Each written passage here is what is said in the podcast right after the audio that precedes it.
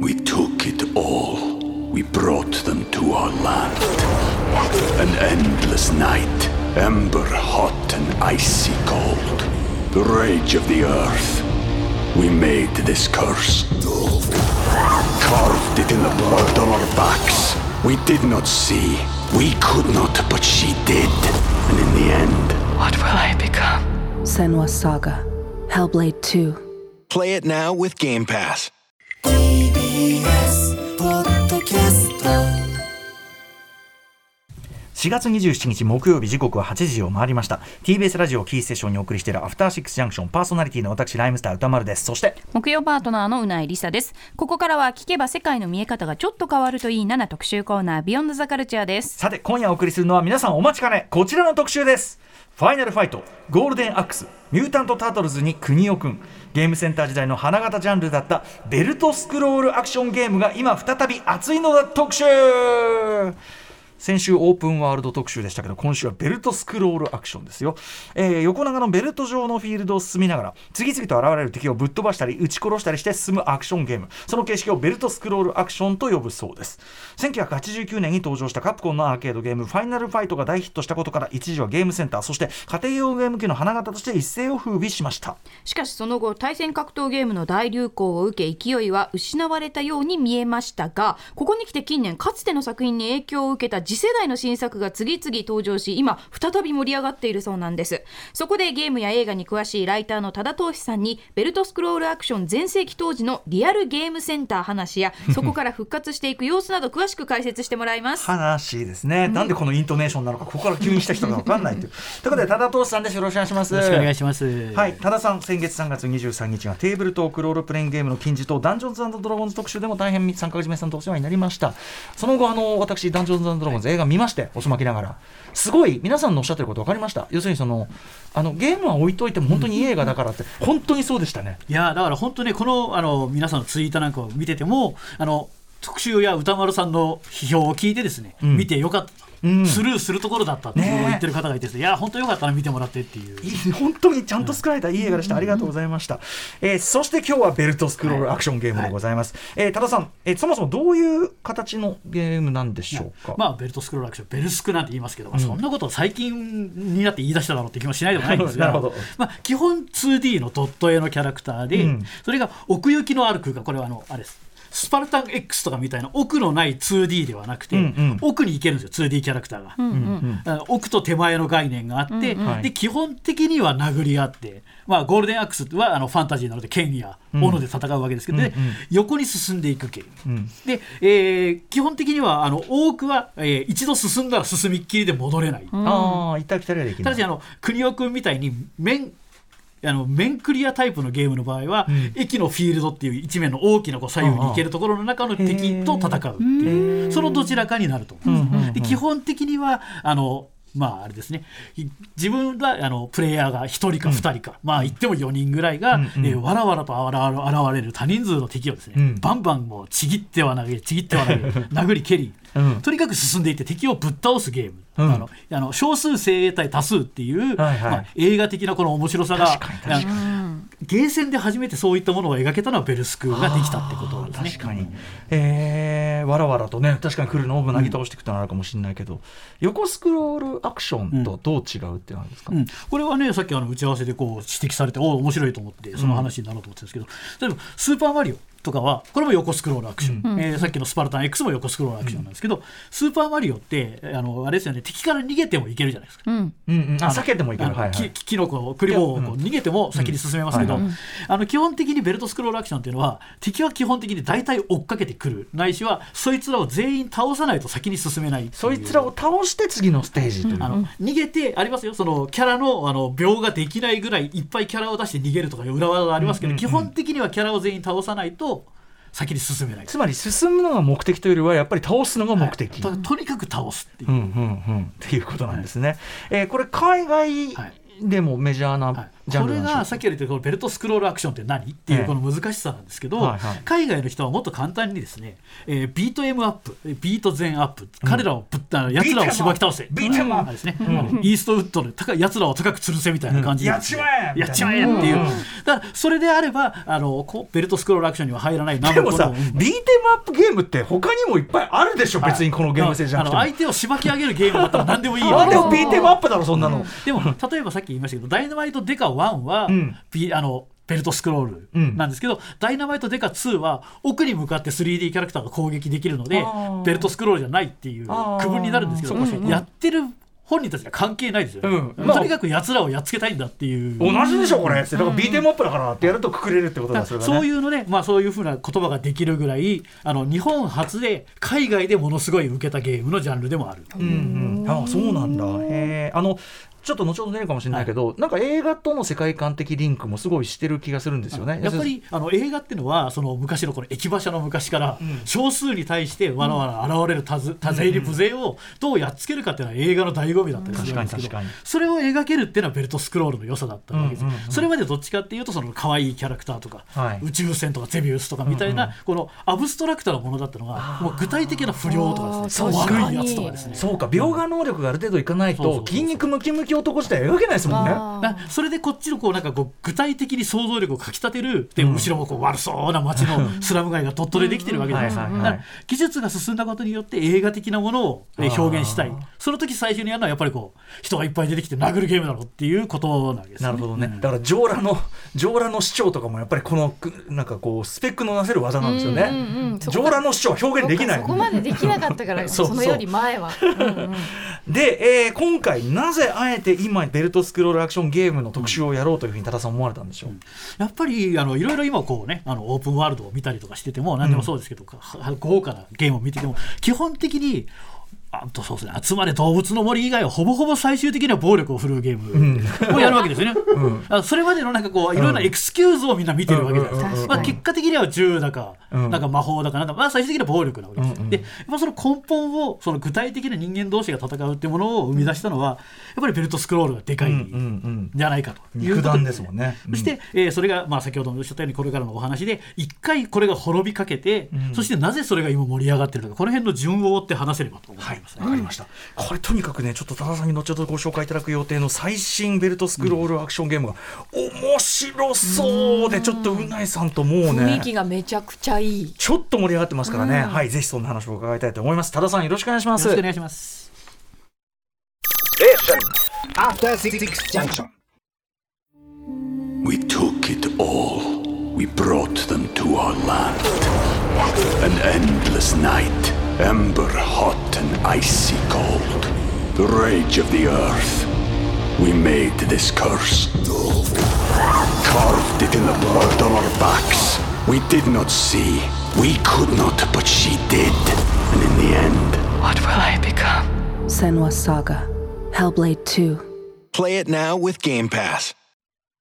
時刻は8時8分。生放送でお送りしているアフターシックスジャンクションこの時間はベルトスクロールアクションゲームが今再び熱い特集をお送りしています。ゲストはライターの多田投資さんです。よろしくお願いします。よろしくお願いします。今夜は3部に分けてこのジャンルの魅力に迫っていきます。一部はゲームセンターの花形だったベルスク。2部は文化の窓だったベルスク。そして第3部はベルスクの現在地3つに分けて見ていきます。文化の窓。どういうことなんですかね、ちょっと楽しみにしてます。ではまず第1部行ってみましょうオタクとヤンキーのユートピア。ゲームセンターの花形としてのベルトスクロールアクション。なんかメールもねなんかそういうメールが多かったですよ。オタクとヤンキーの出会い、はい。ということで、えーリアルムリアルゲームセンター話ですねまさにね。はい絡んできますがどんな話になるんでしょうか？あのまあ、この頃ってファミコン時代なわけですが、あの80年代後半まだスーファミが出る前とかの話になるわけですけど、その頃ってのは最先端のゲームを遊ぶためには家庭ではなくてゲームセンターに行かなければいけなかったわけですよ。もちろんです。ゲームセンターっていうのはこの時あのあれですね学校においては悪所だった悪い場所だったわけですよ。そうですね、で前日にねカツアゲなんかもされやすいです。行っちゃいけませんっていう場所だったわけですが、でそこに勇気を振るっていくとですねそこはですねヤンキーがいたりですね。あの昼からね麻雀をバンバンやってるこう衣装の派手そうなどっかの構成員の人がいたりとかですねそういう怪しい人それこそあのマイコンベーシックマガジンを持ってですねワンコインクリアしてる高専に通ってるオタクの人がいたりですね。いろんな人がいでるそんなことでワイなってやってると見回りの先生に捕まったりです。ねでちょっとゲーム頑張ってると「君自衛隊入んないか?」っていうスカウトが来たり なんで？いや本当に来たんですよ昔。ヘリコプターヘリコプター乗りたくないから。ワーを。物の本物に乗りたくないからみそたいな。の有り余るパワーを国のために使わないといけない来たわけですあるあんだね本当にね。そういう、まあ、いわゆるワンダーランドだったわけですね。で、それを超えないと最新ゲームが遊べないっていう時代だったわけですよ。うんうんなるほはい。で当然そういう人たちが来る場所ですから、ん。やっぱりその人間同士が殴り合う、まあそういうリアルファイトが。不良が殴り合うゲームっていうのは、受けるに決まってるわけです。ああそうかまあそうね。近しいしね。そっか。でそれを、まあ、ベルトスクロールアクションっていうものの一番最初と言われるまあいろいろ他にもあるわけですけど、やっぱり有名になったものとしてはやっぱり熱血紅白国尾くんっていう。うん。まあズバリヤンキー的な世界観というか感じですかね。不良が不良が戦う。仲間のヒロシっていうのがあの他校の不良にしばき上げられてですね、復讐に行って、えー毎回、えー駅のホームで戦ったりですね、うん。はい。えーバイクに乗った暴走族と戦ったりスケバンと戦ったりするわけですが。駅がいいね。もう一面から駅で不良と殴り合う、駅だもんね。ホームで戦ってるんだ。山手線じゃねえかこれ。うん で相手を掴んであの倒れた相手に馬乗りになってパンチしたりですねえ国尾くんこれ柔道着ですか？これはあのあの博覧です。白い白い長い学ランはい。なるほど。博覧。ねあでもあのさ駅のなんかこう線路とかのさホームの描き込みもなんかリアルですもんねやっぱね。でこれ駅のホームから叩き落として相手を殺したりですね。ね結構ハードコアな事故ってい。う事故事故。うん。だからどんどんどんどんそのさっき言った暴走族スケバンって言って最終面が、ん。あのあれですねドスを持ったどこかの組員がどんどん出てきて。やっぱり暴力ねそうだよね最終的にラスボスは拳銃を持ったどこかの組長っていう、ん。でもちろん一発でも当たったら即死っていう恐ろしいゲーム、えー、結構難易度高い、うんうんこれもねなんか学校の前みたいなところ戦ってくるとちゃんと塀にひびが入ってたりね。ねリアリズムですね。でこういうのを一生懸命こっちもやってるとですね。完全にもうすごい。リリア改造車みたいな。ああでもさバイクがさちょっとこうドリフトするのとかすごい表現結あ構これがやっぱベルスクならではというか。でこれはあのベルスが面で固定されてる系のベルトスクロールっていうこうんうんうん。とですね、でこの今見ているこの2面のこの暴走族がバイクに乗って引き殺しにやってくるシーンです、えそれをやってた暴走族のあのあのヤンキーに「おい!」って声かけられて「お前そこクリアしてたらこの面」っつって「俺下手くそだからここちょっとやってくれよ」って言われて、うん。うん。うんまさかのゲーセンで台打ちするっていう。台打ち。しかも失敗できないっていう。大打ち。確かに。失敗できないよね。失敗できないんですよ。やばいやばい。うん。お金託されて。やばい。えやったんですか多田さんやりましたよねなんとかなりましたよ、うん。うん。えそれでおおあありがとう ありがとう。怖い怖い。なんか怒ってくれるかとそうでもなかった。ありがとうどうあれみんなゲームが好きっていう。まあとにかく難易度っていうのは非常に難しい。基本的にねその収入を得るためにはい。難易度を難しくしていくっていう、この頃のゲームっていうのはね基本的に殺しあのゲーセンのゲームは殺しにかかってくるっていうだのはね。からヤンキーにカツアゲされたのではないか危険だったのではないかっていう疑問が出てくるんですけど、ええ。やっぱりもう知り合い町の知り合いですから、うんうん。そういう人たちはどっちかっていうとそういうことはしてこなくてですね、むしろゲームにカツアゲされてる状態だった。確かに確かに。本当の活躍恐ろしい勢いでで金を吸い取られていたっていう。ね。いや子供のその小遣いからすりゃだって50、仮に50円ちょっと値下げしてたってそれだってね、いやだから割と50円のあ僕のところはワンプレイ100円のところだったんですけど、はい。隣町に50円があるらしいって言ったんですよ、えええ30分かけて自転車乗ってですね。あやっぱ行きますよでねやりに行くと今度は知らないからそこは本当にもうあれですよ。ストレンジャーシングス的なですねもう、うんうん。あの見見ず知らずの不良がいるわけで。もう完全に冒険クリアするとこは大きいなやっぱね。はいはい、はい、こういうのを遊ぶためにはやっぱりゲームセンターっていうのに行かなければいけなかった。間違いないじゃあそれで、はい。国尾君はじゃあやっぱかなり86年で早かったんですね、でこれが要するに国尾君って一人プレイゲームなんですよ、うん。国尾君ですから、国尾君しか使えないんですけど。でこれ2人で遊んだらもっとお金をみんなジャブジャブ入れてくれるんじゃないかっていうことでですね、うん。ダブルドラゴンっていうこれ映画化もされた大ヒットしたゲームが先ほどから名前が出てるうんゲームがありますけどあの肘打ちが強いあ肘打ちでね。はい、これ肘打ちが強いなんてのを僕たち攻略本なんか読んでないですからね、ええ。これ都市伝説でやってくるんです要するに口コミで。隣の町で肘打ちだけでクリアしてるやつがいたぜ、なんだって？っていうことになるわけです、うんうん。であの攻略法も都市伝説的にこうだんだん広まっていったって感じなんですけど、うんうん。まあ、ダブルドラゴンについてはいろいろ皆さんお話しされてるからあれなんですけど2人プレイで行った果てにですね、うん。最後にヒロインを助け出すんですけど、うん。でヒロインを助け出しても終わらないんですよ。でどうなるかというとワンプレイヤーとツープレイヤーが殺し合わなければ話が終わらないまさかヒロインを奪い合うっての？ヒロインを奪い合って殺し合って勝った方が勝ちっていう。ば喧嘩をやめて。そうそう。野蛮な時代っていう。喧嘩をやめて 私のために争わないで。ねえしかもなんかパンツ見えちゃって本当に野蛮。へえ。あのやっぱりこっちは先ほどの国尾君がホームから叩き落としてたようにですね、うん。巨大な岩で相手を潰したりですね、ええダイナマイトで爆破させたりですね。なかなか。やっぱりこのブルータルな感じの内容が多かったとうんうん。へえ。でも別にあの最後にヒロインをうんかけて戦うって珍しいシステムですよね。なんかそれ以外で聞いたことないなそれちょっと。ちょっと人格形成に影響を与えるガ ーンってなったっていうああんまり考え方としては推奨されないやつですけど。うん。でそれがこういうダブルドラゴンの大ヒットがあってここであの1989年ダブルドラゴンから2年後にファイナルファイトが、うん。皆さんご存知ファイナルファイトがうなやさんあのプレイしたら出てきますが、うん。これってもともとはストリートファイター89っていうゲームだったんですよ。あストリートファイターシリーズだった。もともと対戦格闘にする予定だったんですが、うんうんうんうん。あまりにダブルドラゴンがめちゃくちゃ売れてるんで、んちょっと似た感じのゲームにするがああそうなんだ。つって作ったらあの感じになってもう全然なんか何ストリートファイターの要素を呈さなくなったんで、うんうんうんじゃあもうこれは別のゲームにしようと。どっちかというとねストリート・オブ・ファイヤーだってね言われてましたけど、でうん。これもあの先ほどストリート・オブファイヤーなのは主人公の名前がコーディだったりとかですね、まんまなんですけどちなみにこのマイク・ハガーさっきから上裸のはい市長が戦ってます上が、裸っていう言葉があんまり耳ない。上半身裸ですよ。上裸名前から聞くとあのあれですねミッキー・スピレーのマイク・ハマーって小説の方を想像しますけどどちらかというとあのあれですねこの頃小池和夫さんがやってたあの、マッドブル34っていう、んうん。ひげ生えた警官があはあ。大暴れする漫画があってですね、ええ。そっちから引っ張ってそのイメージだ、えーとにかくでもムキムキね。そのこの頃はやっぱその動画能力っていうか、あの描画能力があるから、もう筋肉の陰影とかがまああととにかくキャラがさっきのダブルドラゴンや国尾君に比べてもっと大きかったっていうのは大きい確かに、これやっぱ夢中になる。頭身がだってもう違いますもんね、ただやっぱりもともとそのストリートファイターの流れで来てるからか、倒れた相手に攻撃とかはできないんです。よ、あファイナルファイタなるほどー意外とフェアプレーっていう、ん。まあ、日本刀でな日本刀で切ったりしてる気もしないでもないですが、やっぱちょっとその辺がそのなんか対戦格闘の名残がある、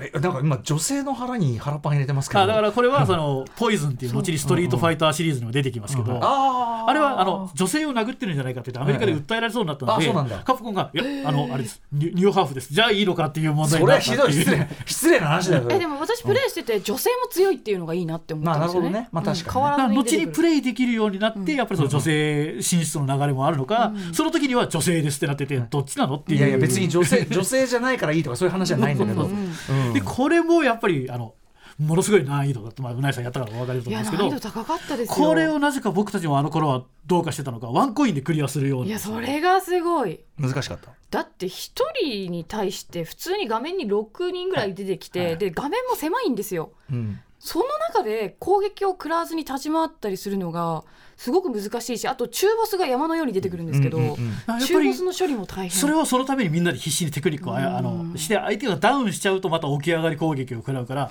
えーハメパンチっていうですね、うんうん。パンチしてあの全部コンコンビネーションを最後まですると相手を倒しちゃうわけですけどうん。一、回振り向いてそのコンビネーションをキャンセルしてもう一回パンチしてってやると、うんうん。死ぬまで立ったまま殴れるんですよ。でそういう技術をみんなで編み出してですねクリアしたりしてるとですねなんかあのあっちの町の工業高校にすごいうまいコーディ使いがいるらしいから。ちょっと一緒にやってみないやってみたいって言ってんだけどって言われてうん他流試合であの他の町のゲーセンに乗り込んでですよ。お前かっつってん協力プレイしてはい。やるじゃねえかってなってうんうんうん。友達になるとかですね。はいはい。なんか昔の番長漫画かっていう。漫画みたいになってきてるけど、でもゲーム。そのでもゲームでっていうそういう流れがあったりするぐらいみんなやってたしかもこのゲームの中の治安の悪さとなんかね、一致してるのがすごいね、治安悪い地下,、まあ、地下鉄みたいなとこだけど。うんそうステージが結構本当にたくさんあってそれが変わる変わるで楽しかったですよね、あと3人のキャラクターファイナルファイトを操作できるんですけど、ハガーがそのムキムキの市長ででコーディとあとコーディの友達のもう一人ガイガイガイルか。ガイ。ガイ。3人動かせるんですけど全然操作感違うんですよ。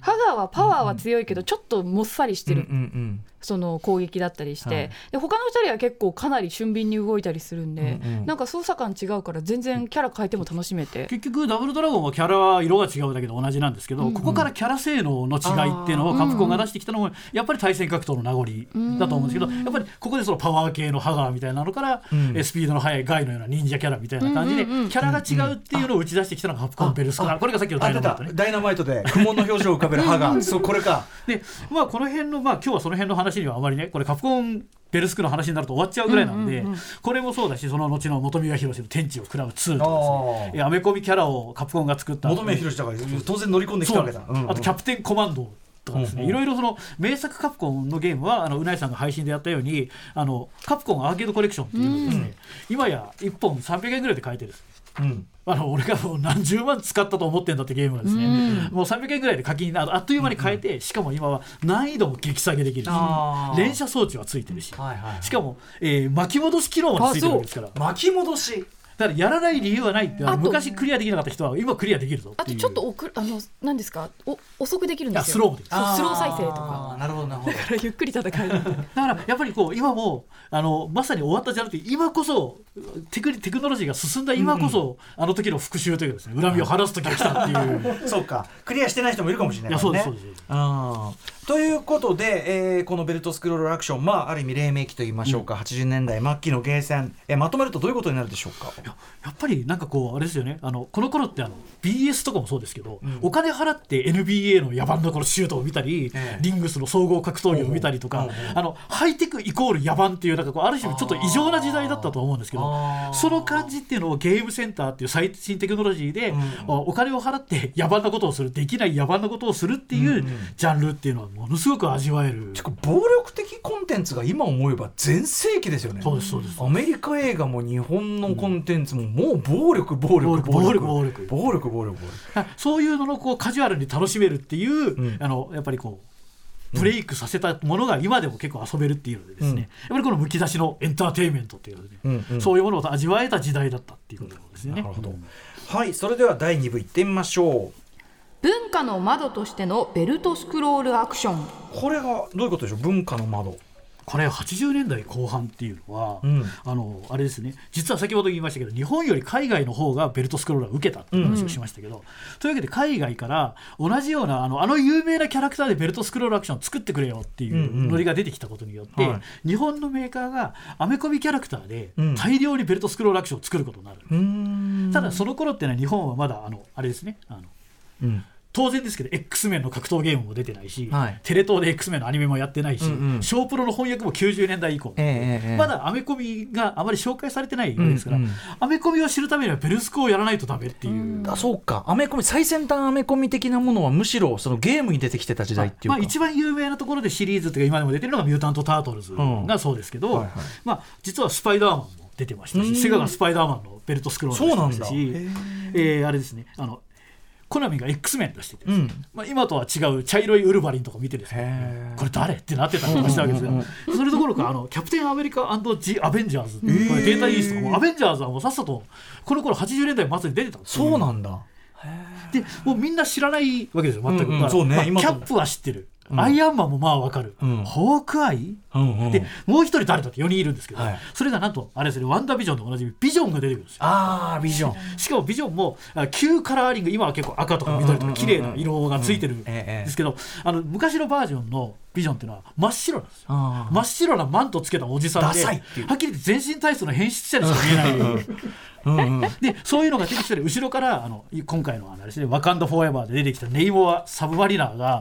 助けに来たりするんですけど原作のネイモアっていうのはパンイチのおじさんなんですよあうんうんうんうん。海から泳いでくる。あの足に足に羽はついてるけど。足に羽はついているが基本はパンイチのおじさんなんですけど、はい。知らないパンイチのおじさんがお魚を連れてきて、助けに来たぜって言われてもなんだって思うわけです。知識がないから。確かに。だからやっぱり衝撃を受けたアメコミのなんかこうなんか奥深さっていうかですね、凄さっていうのはなんなのなんだこれはっていう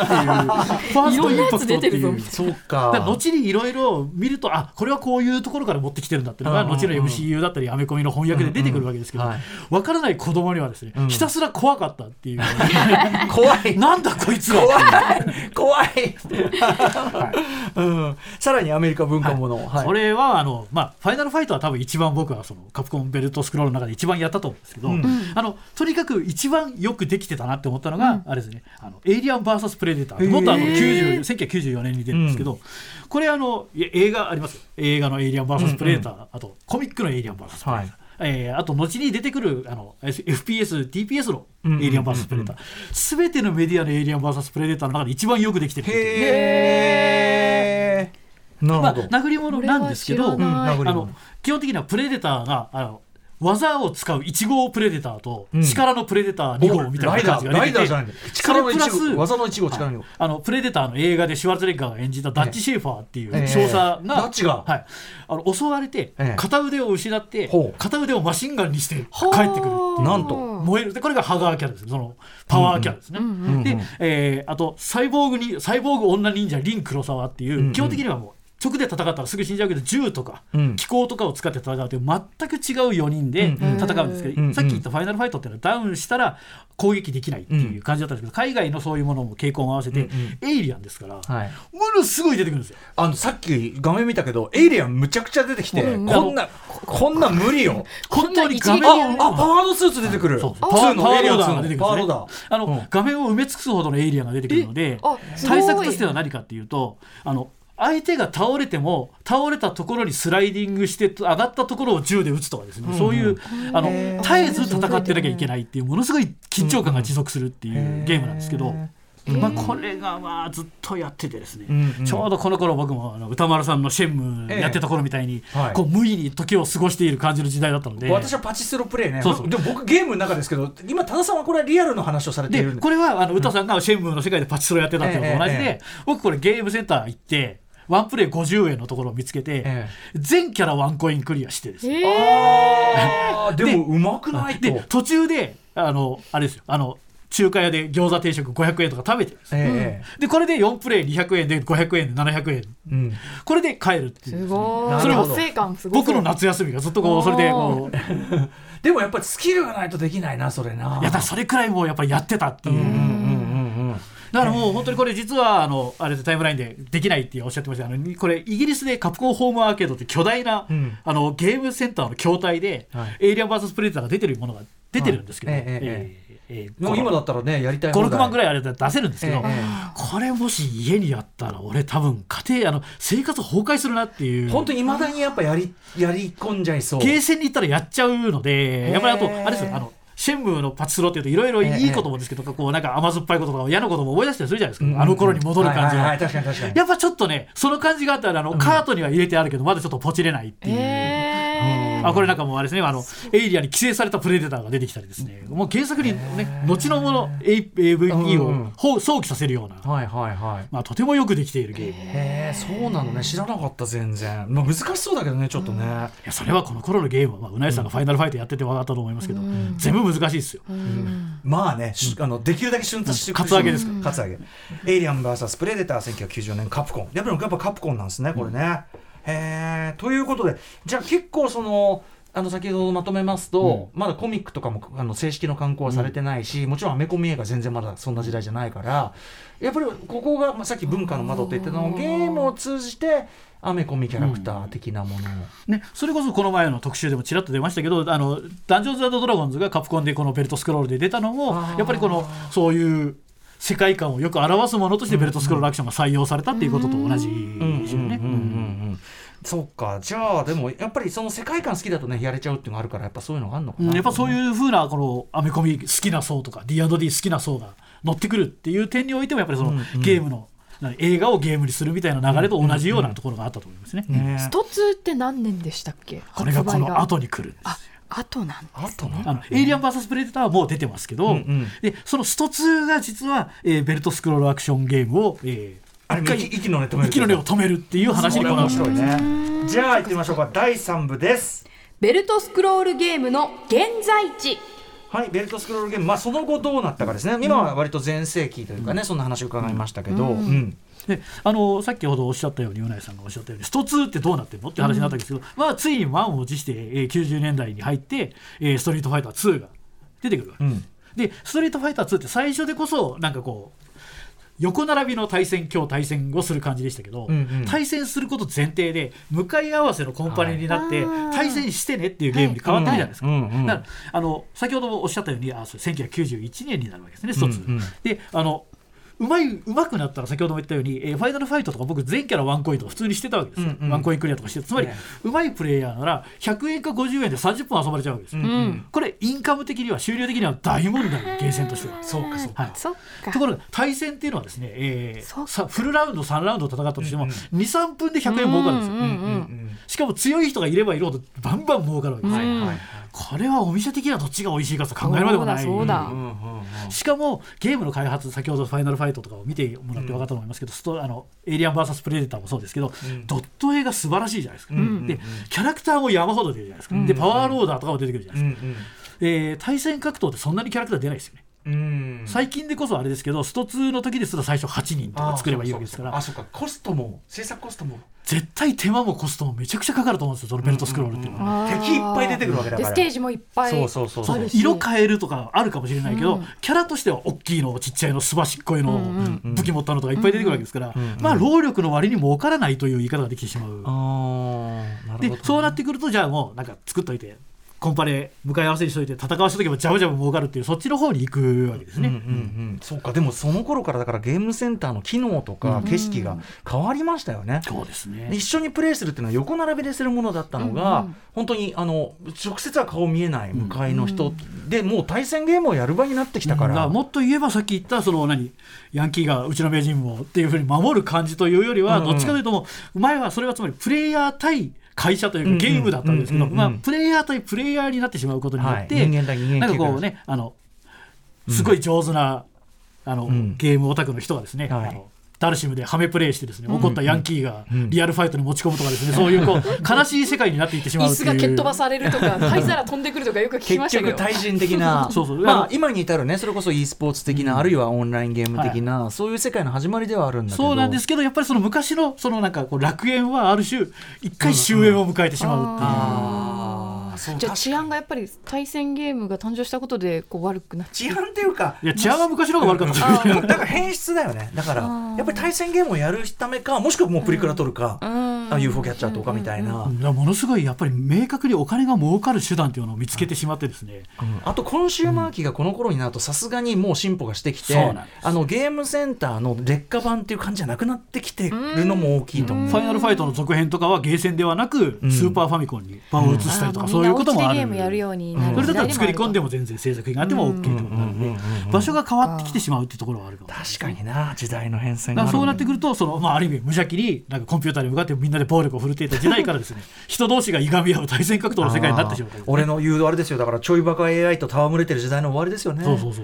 ピューターゲームってそこが良かったんじゃないの、っていうねことですよね。胸を借りていたあの時代。お金を払ってお金を払ってコンピューターに暴力を振るわせてもらっていた時代。さっきのねダブルドラゴンみたいにその肘打ちだけでクリアできるとかですねそういうところですよね。うん。ねえ。はい、で、えーじゃあ一旦盛り下がっちゃったと、ベルスク、えーなんですが、えー再び現代また盛り上がり始めたという流れについて、多田さんぜひ解説をお願いします。まあ確かに 3D 格闘になったりとかですね、そういうもので格闘ゲームとかの方がお忙しくなっちゃったりあとはその 3D が極まってその 3D オープンゲームの方にオープンワールドゲームの方に行って、うん。その 2D のそのベルトスクロールである意味そのクラシックなゲームっていうのは、うん。あんまり出なかったような感じが、その大手メーカーは作ってない。カプコンさんは作ってなかったりとかするわけですが、はい。やっぱり最近はインディーゲームっていうものでですね、この、まあ、小さいけれどもやっぱりこうやる気のあるあと情熱のあるメーカーが、はい。えークラウドファンディングとかいろんなもので作ったりするっていう流れで、そういう人たちっていうのはかつて日本のそのファイナルファイトとか、うん。国尾くんとかに非常に親しんでる人がいたので,、うんうんで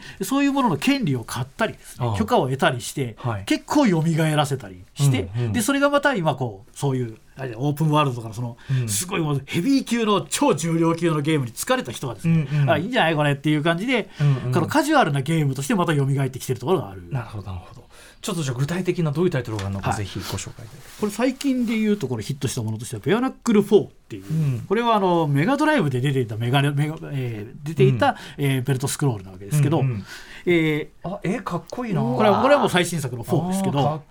まあ、要はストリートファイターとかその辺とファイナルファイトも、えースーファミでしか出なかったです。うんちょっとこん本当にアメコミっすね、グラフィックノベル調完全に、で、うんメガドラの人たちは俺たちもファイナルファイト遊びたいよって言ってて、うん。よーしっつってセガが作ったのがそのファイナルファイト風のメガド、あのベアナックルだったんですけど、キャラは大きくないけれどもその分こうあの細かい音とかこの殴った音とかですね、こだわりがその穴に叩き落としたりとかするハードコアなところとかそれでもやっぱりメガドライブをやっていた人にとって熱狂的に支持されたゲームワンツースリーと出てたんですけど、うん。二十数年ぶりにかな、えー4が最近出たんですけど、うん、2020に出た、うん。でこれが超必殺技とかですねいろいろ今風の格闘ゲームの感じで出てる,、で出てるんですけど、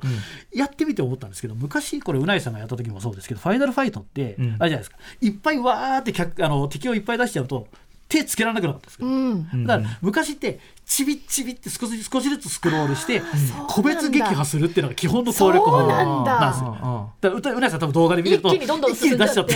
どえらいことになってると思うんですけどちびちび出して個別撃破それこそあとあのあれですねちょっとライフを減らしてぐるぐる回って超必殺あれ必殺技があるじゃないですか。はいはい。あれってのは緊急回避の技ですでももうこの頃のあの今のベアナックル4の超必殺とか必殺技っていうのは、うん。どっちかというと技をつないでさらに多くの相手をやっつけるためのつなぎになっているので。連鎖通過はい。だから、うん。なるべく敵はいっぱい多く出して、うん。華麗に敵をやっつけるっていう、うんより家庭用つまりお金がかかってないから、カジュアルに遊べるっていう方に向いているので。でそれをなんだったらよかったらもう動画サイトに上げちゃった俺の1000コンボ見てくれみたいなですね、そういうことができるようになったので、うんこの手のゲームとしては珍しく昔のゲームのそのさっきのアメパンチとかもそうですけど、つまりコンピューターゲームあのアーケードゲームって売ったら売りっきりで、うんうん。アップデートってなかったわけですよ、うんうん。だからその肘打ちだけでクリアができたわけです。けど、うんうん。今だったら絶対修正入ると思うんですけど、うんうん。うんこれは修正が入ってさらによりコンボがうまくつながるようになったりっていうふうなアップデートが行われたんですけど、その中でベアナックル1からですね、うん。えー、1が93年ぐらいだと思いますけど、ワン、ツー、スリーっていう、えー過去キャラ全員使えるようにしおー。しかもドットもそのままっていう。へえじゃあもうなんかマルチバースですそうそう。ね16ビットのキャラクターはそのまま使えるようになって、しかも面も昔の面をドット絵で再現して、ん。こうタイムスリップっていうかこう、うんうんうん。ジャックインしてその世界に入っていくっていうゲームにすることによって、もう昔やってた人もニコニコっていう、ある意味こうあれですね山田風太郎の魔界転生みたいな話になってるっていう。なるほどなるほど。へえでもこれなんかビなんかやっぱビジュアルがかっこいいめちゃくちゃ。うんなんか街の陰影みたいな。でまあまあ、もちろんそういうふうにマニアックに遊ぶこともできますし最近の家庭用はさっきのね、うん。カプコンのアーケードコレクションもそうですけど難易度を下げてうん。カジュアルに遊ぶこともできますので、うんうん。そういう意味で非常に家庭用として家庭用ゲームの息の長いコンテンツとして生まれ変わってるっていう印象はあるかもしじゃれない。あ私みたいなヌルプレイヤーもヌルクも遊べるってことですもんね。 very easy とかするとめちゃめちゃ簡単ああもう全然 very っす、うん。全然 very easy っす。ベアナックル4、はい。でございます。ででさらにもう一本はあれですね。あの先ほどから言ってた熱血硬派くにおくんのですね、うん。外伝っていうのでですねうん。リバーシティガールズっていうのが新作？これそうですね1と2が出ててこれいろいろあってテクノスジャパンで元の会社はないんですけど、ん。権利を買った会社が新しく作ってるんですけど、うん。なんと、えーガールズアクションとして転生してるっていう。ガールズアクション？女の子が主人公、あの国尾君と国尾と力っていう主人公2人がいるんですけど、その2人の彼女がですね、えー国尾たちのバンカーっていうファあのファミコンで出てたゲームのキャラとして出てくるんですけど、うん。その彼女の女の子たちが主人公。あ外伝ってことはじゃあその子彼女たちなんだ。へえ、はい。うんで国尾たちも出てくるし使えるんですけど、まあ、はっきり言って脇役です。あららら。で非常に可愛い女の子のキャラクターがあいいね。学校の中えで国尾くん感全然ない。ああいいなかわいい。でだけど空中コンボとかもしっかりあったり今風のゲームができたりあとミッションは LINE できたりとかですね。やっぱりそういう今風だったりするんですけど、えー、かわいい、ま、なんかあ周りの学校たちが。あでもなんかこう情報を知らせてくれるそうそうそう。シーンとか国尾くんの昔さっきのあのダブルドラゴンであのパンツ丸出しでさらわれてたマリアンってキャラクターも、あの会社は同じというかですね、うん。なので出てくるんですけどあそうなんだ。あのあれですね閉じ込められてるんですよずっと。さっきあのあの2人が、ん。ダブルドラゴンの2人が助けに来るまで閉じ込められてるわけですけど、ん。暇だったんで筋トレしてたっていう理由でですねハガーみたいなキャラクターで女が出てきて、ジャイアントスイングでバンバン悪いやつ投げまくるっていう、今のマリオがピーチ姫が活躍するみたいな感じになってじゃああのダブルドラゴンの主役2人は何してるかっていうとショップの店員に降格されてるっていうこれ今風なんですこれ今のこの、まあ、ある意味に向こうのはあの日本の学園生活っていうものに海外の人は非常に憧れを抱いたり、んうん。お弁当とかそういうのに憧れたりするわけですけど、そういった意味でも海外でもこう日本文化みたいなものを現代日本文化をガールズアクションで示すっていう意味においてあベルトスクロールがですねうん。結構いい効果をしているあとさト絵はベースだけどさなんかこれこの後のゲームもなそうかもしれないけど、モーションとかドット絵なんだけどちゃんとアップデートされてて、うんうんうん。今の目で見ても気持ちいいっていうかこう、うん。全然しょぼくないっていうか、うん。むしろあのドット絵というアナログ技術使ってるからこそ、そのブラッシュアップがすげえよく見えるっていうか、うんうんあ今これできんだ感、あのさひ膝から下の影のつけ方見て。これがすごい気持ちいいのよ。多分これこのグラフィックって。なるほどだから。足元だけじゃなくてそうそうそう。膝の下にも影が落ちたそう膝の下の影のつけ方がこのポーズのかっこよさすごい際立ててるんだと思うんだ。いやー。うん。やっぱモーションとかも細かいけれども、やっぱりその表面の技術はそのドット絵っていうものをですね。やっているので。ねなかなかねし。うんそうそう可愛らしい可愛いしバイオレントだし、あと今音聞いてないですけどきっとその音のリンクも気持そうやっぱりちいいんですよね。ね。せっかくねいい格闘ゲーム、あのでもね音が悪いと台無しなわけですけどやっぱり最近はね音いいですよね。そのぶっとかっぱきみたいなやつですね、うん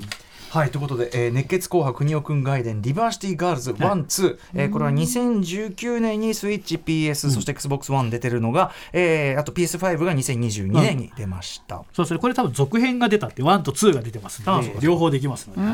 い。あ結構こうしてみると花盛りですね、そうですね、これ今回は言わなかったですけど、あのあれですね、あの仮面忍者さっきのあのの続編が出てたり、うん。さらに言うとトロマのですね、あおのトキシックアベンジャーズっていうアニメーションがあって、毒々毒々モンスターのベルトスクロールが予定されてたりですね。それは結構やっぱりその映画の紹介っていうものにおいても、また再起動し始めている感じが強いですね。やっぱ映画とね、そのリンクがいいってのありますよね。さあ、そして、はいえーベルトスクロールアクション最新形として、これぜひご紹介いただきたい。何でしょうか？これがですね、えースイッチやですね、えーあとスティームなどでできてるできる、えーザ・フレンド・オブ・リンゴ石川っていう、うん。これはですねあのヤンキーの生活日常を描いた、えーベルトスクロール成長オープンワールドゲームあ、ああの、じゃあマップは広このこの映像はこれはあれですねリンゴ石川ではないですね。ん。あ、リンゴしかじゃない。はいはいはい。で、うん。あのあれですね。要はベースはヤンキーが主人公になってる、うん。国尾君とまんま同じのファミコン調のグラフィックなんですけど、うんうん。あのさっきのベルトスクロールみたいにスクロールしていくんじゃなくて、ん。マップがいっぱいあってそれがつながって街を形成しているっていう、うん。よく昔ファミコンであったような、うん。うん。うん。アドベンチャー的なものなんですけど、んまあ、とにかくドット絵で作られたって80年代の日本のヤンキーカルチャーっていうものを、うん。えー描き出す。これどこのゲーしていてムなんですか？これどくどどこ制作のこれはですねロシアのですロシア産さん、えー、YEO ヤオさんっていう人が、うんうん。えー作ってるんですけど、ロシアの人が日本のヤンキー文化その国尾君とかそういったものに、えー頭をやられてですね。あ 俺が作ろう日本文化のゲーム作ろうっていうのでうん。作ったんですけど、あのグラフィックの技術がないから、うん。お父さんがパソコン使えるから、えー、リンゴ石川お父さんがですねドットピクセルを学んで絵を作ってるっていうね。お父さんに書かしてんの？そうそうそう。あどどんな子供どんなドラ息子だよっていう、えーでもそれぐらい国尾くんとかおそらくだけど日本のヤンキー漫画とかいう作品も見て、映像作品もきっと見てるんじゃないかなって感じしますよね。いや絶対そうですね。その、やっぱりあの出てくる内容がですねあのあれですね。内容でそのほレンタルビデオ屋に行って、うん。ホラー借りたりですね、うん。あのゲームオタクがですねあゼルダの伝説クリアしたよって言ったりとかそういう頃なんです、すごい。で、うん。あのまあ、これはそう日本語化されてるわけですけど、うんうん。あのそこら中でですね、うん。まあ不良が未成年だからいけないんですけどあのタバコ吸うボタンっていうのがあってですね。も うなんか喧嘩やったりすると何になるわけではないけどとりあえず一服っていう。あ。あとヤンキーが溜まってるところをあのポケットに手を突っ込んで肩を怒らせて歩くっていうモードがあって、それやると喧嘩に突入しやすかったりとーか。はあ。敵を呼びやすくなったりヤンキーとして生きるっていう、まあ、正直ファミコンのグラフィックでインディーだから操作性がちょっと荒かったりとかそういうのはあるんですけど、なんかすごい気概を感じる、うんうん。しかも街でもあの違法賭博のポーカーゲームでですね、うん大儲けできたりとかするっていうですね、うんうん。なんでロシア人なのにこんなに80年代日本に詳しいんだろうっていう。はい、だって街並みとかの表現が僕らが見ても違和感ないっていうか、全くないね、それでさらにですねじゃあヤンキーだから中うん。国尾君みたいな感じで喧嘩に明け暮れるのかと思いきや、はい。これはあの、えー石川林吾君っていうヤンキーの、うちでえーサンドバッグ、高校3年生最後の1年を描いてるゲームなんですけど、はあまりに自由度が高いので、学校の勉強にめちゃめちゃ盲信して、奨学金をもらって、とかそういうこともできるし、恋愛もできるし、何だから由度高極端を言うと喧嘩しなくてもいいんですよ。だからもう、だってベルトスクロールって基本的に喧嘩しなきゃいけないね大前提だったんですけど、ムアップでしょ、もう喧嘩じゃないっていう、つまりもう、国尾君を器としたうん。完全なる不良の、えーオープンワールドゲーム的になってる。えーエンディングじゃあ選べるってことですか？自分が真面目になってもいいし。そこなんで、まあ、ちょっとね、これやってほしいので、多くは言わないですけど、えちょっとやり歌丸さん的には、ちょっとブリーっていうロックスターゲームありましたのあの感じの、はい。でもブリーってのはやっぱりでも子供だから、うんうん。でもやっぱりこれも不良なので、もっと嫌なヤクザが出てきたんですね、その社会の辛さとかですね、はい。彼女にもうもうブラブラしてないでちゃんとやんなさいよって言われたりですね、うんうん。やっぱりちょっとなんか我々のこの青春期の何かを刺激するものがあるわけですけど。ヤンキーのねしかもその不良の高校3年って要するに彼らの進路っていうかさ、どうすんなもんだよ。それこそそっちのねあのーなんかこう社非社反社会的なところに行っちゃうのかどうなのかとか。結構そこってシビアなあれじゃないですか。それがドラマとしてある意味描かで浮かび上がってくるっていうか。もっと言うとですねヤンキーって今います？あまあそんなそういうまあ分かりやすい形ではないそうそう。あんなのがあのオラオラっつって、ん。なんか変形した学ランを着た人は、まあほぼいないよ今怖い人はダッフルコートを着ているっていうのはね、もう定説ですから。もうちょっととなんかこうねそのやから的なものになったりとか、だからこういういわゆる学生が悪いことしてる人にはならないっていう、うえー感じなわけですけどこれはつまり、えー俺的にはレッド・デッド・リデンプション2以来に感動したゲーム。へえ。ヤンキー文化の終わりなんですよ、この話は。要するにその西部の時代のガンマンの時代の終わりみたいなものをでもヤン描いてキーってもういない。確かに。で彼らはなぜいないのかって話になってくる。日本のワイルドパンチだ、はい。あのあいつらはなぜもう今はいないのか。わうん。えなんでいないのかが分かるっていうかだからやっぱりなんか。それは例えば学で自分のプレーが跳ね返ってくるその、俺はまともになりたいから学業にするぜとかですねスポーツやるぜみたいなのも、この最後にこう跳ね返ってくる。これやっぱり非常にこうロックスターとかのそのオープンワールドの自分の行動がはい。同じエンディングを見ても何か跳ね返ってくるものが人によって違うっていうところ。だからあの竜が如くからの影響っていうのを非常にこうこの人がこう言われたりするわけですけど、レッド・レッド・リデンプションその世代の終わりっていうところにおいてはこれはですねちょっと食らう。一つの時代の終わりを描くだからある意味作品なんだよねそれはねきっとね。で、まあ、だからこれちょっとね、あんまりね、細かいこと言いたいところなんですけど、とても魅力はいろいろあるし、例えばそのあれですよ、あの国尾君みたいなもんだと思って、オラオラっていくとですね、3、4人と戦うと負けるっていうですね。ああちゃんとリアルな。全然スーパーマンでもなんでもないっていう、そういったの強くなっていくしかなかったり、逆に言うと、だから、あじゃあもう喧嘩やめて勉強しようとかもできるわけだし、あと、まあ、とにかく描き込みで日本のどこかで見た世界っていう、そのオープンワールドで一番重要なのはですね、まあ、もちろん 3D とか技術とかもあると思うんですけど、この世界に自分が浸っていて、何でもできるんだっていう感覚と、あと、当然ですけど、ゲームだから、端っこあるわけですよ。もういけないところがあるわけです。だけど、なんか、あるんだろうなって思わせたり、行ってみてえなって思わせたり、それこそあのあれですね、エピソード4、スター・ウォーズの、ルークがタトゥーインで、あっち行きてえなってなってる、あの感じができることってオープンワールドってわりかし重要な要素だと思うんですけど、精神的オープンワールドとしてはもう100点だと思うね。なるほど。いやあの画像はあのグラフィックはファミコンスーファミレベルなんですけどやっぱりうんでもねこのこの日本感、うんあとねモーションがやっぱり進化してるから、実はドット絵だけど、なんか今見ても気持ちいいっていう。かそうそう。ということで、えーザ・フレンド・オブ・リンゴ石川、ザ・フレンド・オブ・リンゴ石川。さらに言うと、はい。この人はですね、今あのあれですね、最新作を作ってですね。それがあの、えーフェーディング・アフタヌーン、えー消えゆく真昼っていうタイトルで、うんうんうん。今度はヤクザです。あヤクザになっちゃったか。ヤクザでリンゴ、えーリンゴじゃないんですけど、ううんえー出所したヤクザ丸山誠二っていう、うん。うん昔は、えー別名五蔵鬼と呼ばれたですね、ん。あの伝説のあの怖いヤクザが出所してくるんですけど、うん。でちょっと中年ヤクザの日常みたいなのを描くんですけど、あある意味龍が如くとかもそうですけど、あと V シネの日本統一もそうですけど、明確な暴力っていうのはだんだんやっぱりメジャーになるにしたら薄まってるじゃない、主人公は人を殺したりはあんまりしないわけです、うんうんところが今回は明確にヒットマンをドスで殺したりですね、相手にこう、えー鳩場で相手に袋かぶらせて後ろから処刑したりとかそういうそのヤクザっていうものの本来の嫌な部分っていうものを日本の中では描けないものをロシアの人が描ききっている。しかも多分大阪っぽいので画面が。これはこれでさらにすごいのを作ってくれてるんでで、えー5月リリース予定なんですけど、えーっとまた少人数で作ってるんで9月になるかもって言ってるので。しかもねローカライズはまた先でしょうからね、はい、でその YEO さんでいやイエオさんで、あの YouTube とか調べるとその動画を発売できないから動画を上げてるんですけど、ロシア・ウクライナ問題があるのかもしれないのでやっぱり平和になってほしいなって思いますよね。間違いないですね。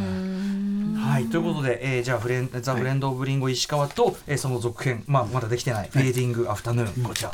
でも絶対やりますこれ。これはね、はい。ぜひですね、あのスイッチだったら1500円とかでやれるはずですあーすげえ。これはもザ・フレンズ・オブ・リンゴ石川私、えっと、スイッチでもやりますし、あのスティームでもできますんで、うでこれはあの特集でもう一つ最後にこれは時間があればっていう感じなんですけど、あのどうしても最近ストリートファイター6が発表されましたけど、間もなくはい。あのストリートファイターは僕4も5もやってますけどやっぱりあの昔の2とか3ほどそんな真面目にやってなかったんですけど、ん。今回はちょっと「おっ!」って声を上げたんですけど、うんうん。今回初めてストリートファイター6があのチュートリアルモードみたいなので、オープンワールドができるんですけど、はい。それがなんとファイナルファイトの舞台のメトロシティなんですよ。あすごい。そうなんだ。さすがカプコン同士。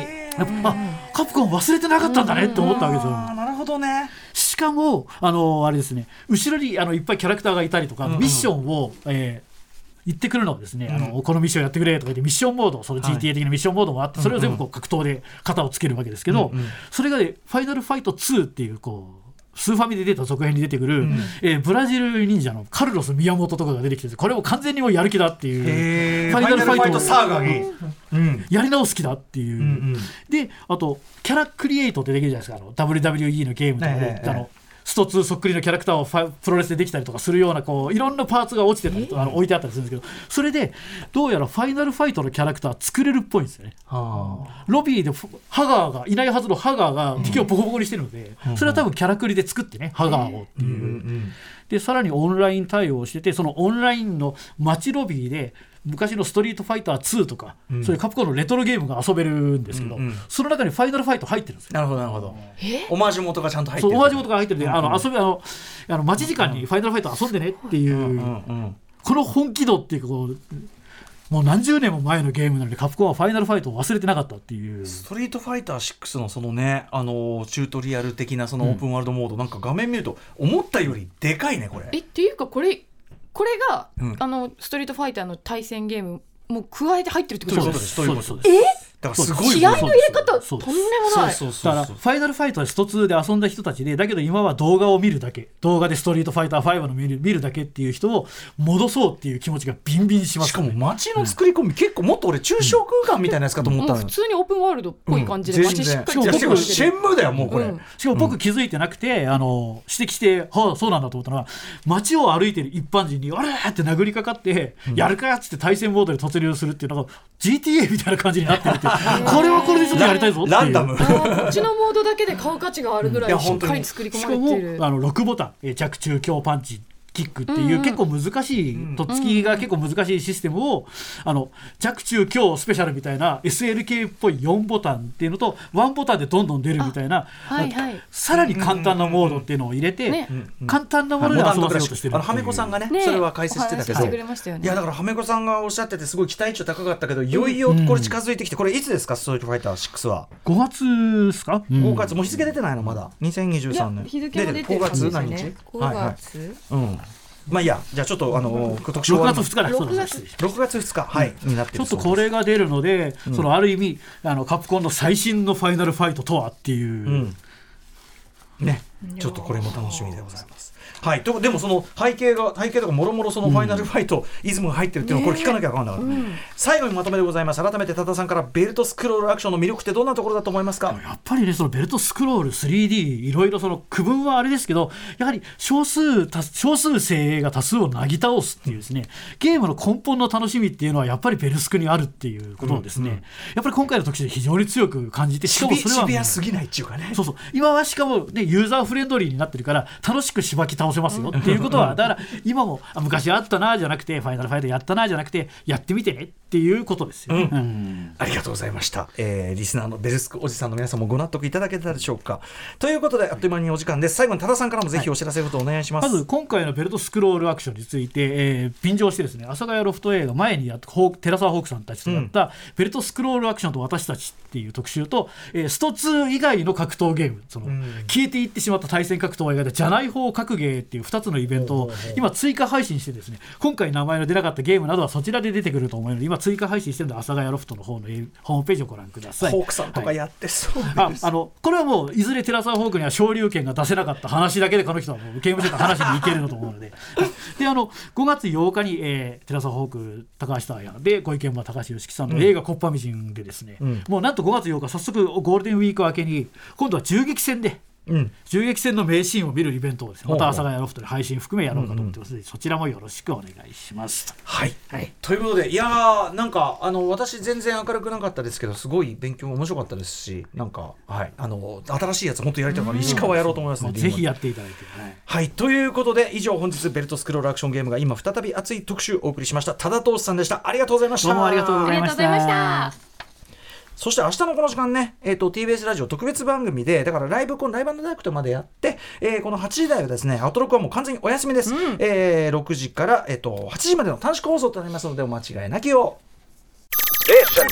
After Six Junction. ベビーのいる生活迷える子育て応援ポッドキャストは育児中のパパママが集まる匿名座談会。夜中になるとすごいな何かわからない孤独感に襲われると言いますか、どこにも頼れない感じがして。毎週月曜配信です。